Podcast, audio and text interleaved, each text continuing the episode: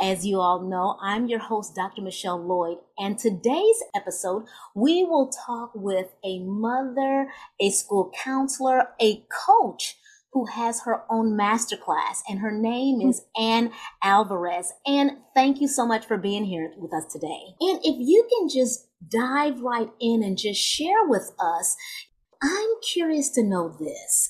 Um, like which when we talk about just pain and emotional struggles and all of that, uh, then which emotional struggles experienced by pains uh, can hinder teens from being successful uh, moving forward in their lives?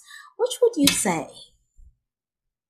Uh, I would say parent worry is like mm. number one. I think when we come from a place of worry and fear, then we can't really parent or support our children in their journey as young adults because they are going to do things they've never done before.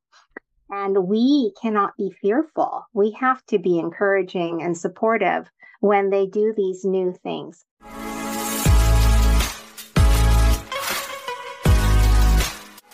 Pointers for Parents podcast.